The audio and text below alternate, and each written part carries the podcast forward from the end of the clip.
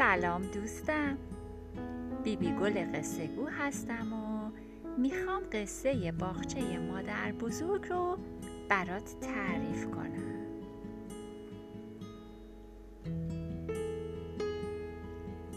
یکی بود یکی نبود، خدای بزرگ و مهربون همیشه و همه جا حاضر بود.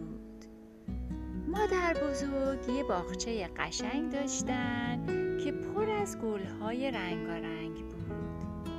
از همه گل‌ها زیباتر گل رز بود، ولی گل رز به خاطر زیباییش مغرور شده بود و با بقیه گل‌ها بدرفتاری میکرد.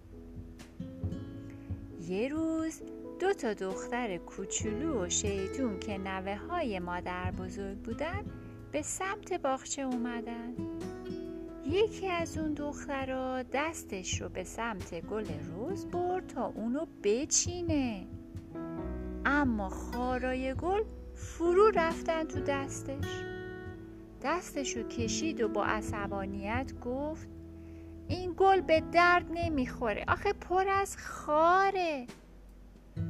مادر بزرگ نوه ها رو صدا زدن و اونا هم رفتن. ولی بچه ها، گل رز قصه ما شروع کرد به گریه کردن. بقیه گلا با تعجب بهش نگاه کردن.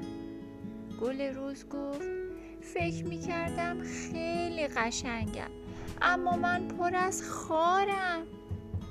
بنفشه با مهربانی گفت: تو نباید به زیباییت مغرور می شدی، الانم ناراحت نباش، چون خدای بزرگ برای هر کاری حکمتی داره. فایده این خارا اینه که از تو مراقبت می کنن، وگرنه الان چیده شده بودی یا پرپر بودی. گل رز که پی به اشتباهش برده بود، با شنیدن این حرف خوشحال شد و فهمید که نباید خودشو با دیگران مقایسه کنه و فهمید که هر مخلوقی تو این دنیا یه خوبیایی داره. بعدم گل رز قصه ما خندید و با خنده اون بقیه گل‌های باغچه هم خندیدن و باغچه مادر بزرگ پر شد از خنده گل‌ها.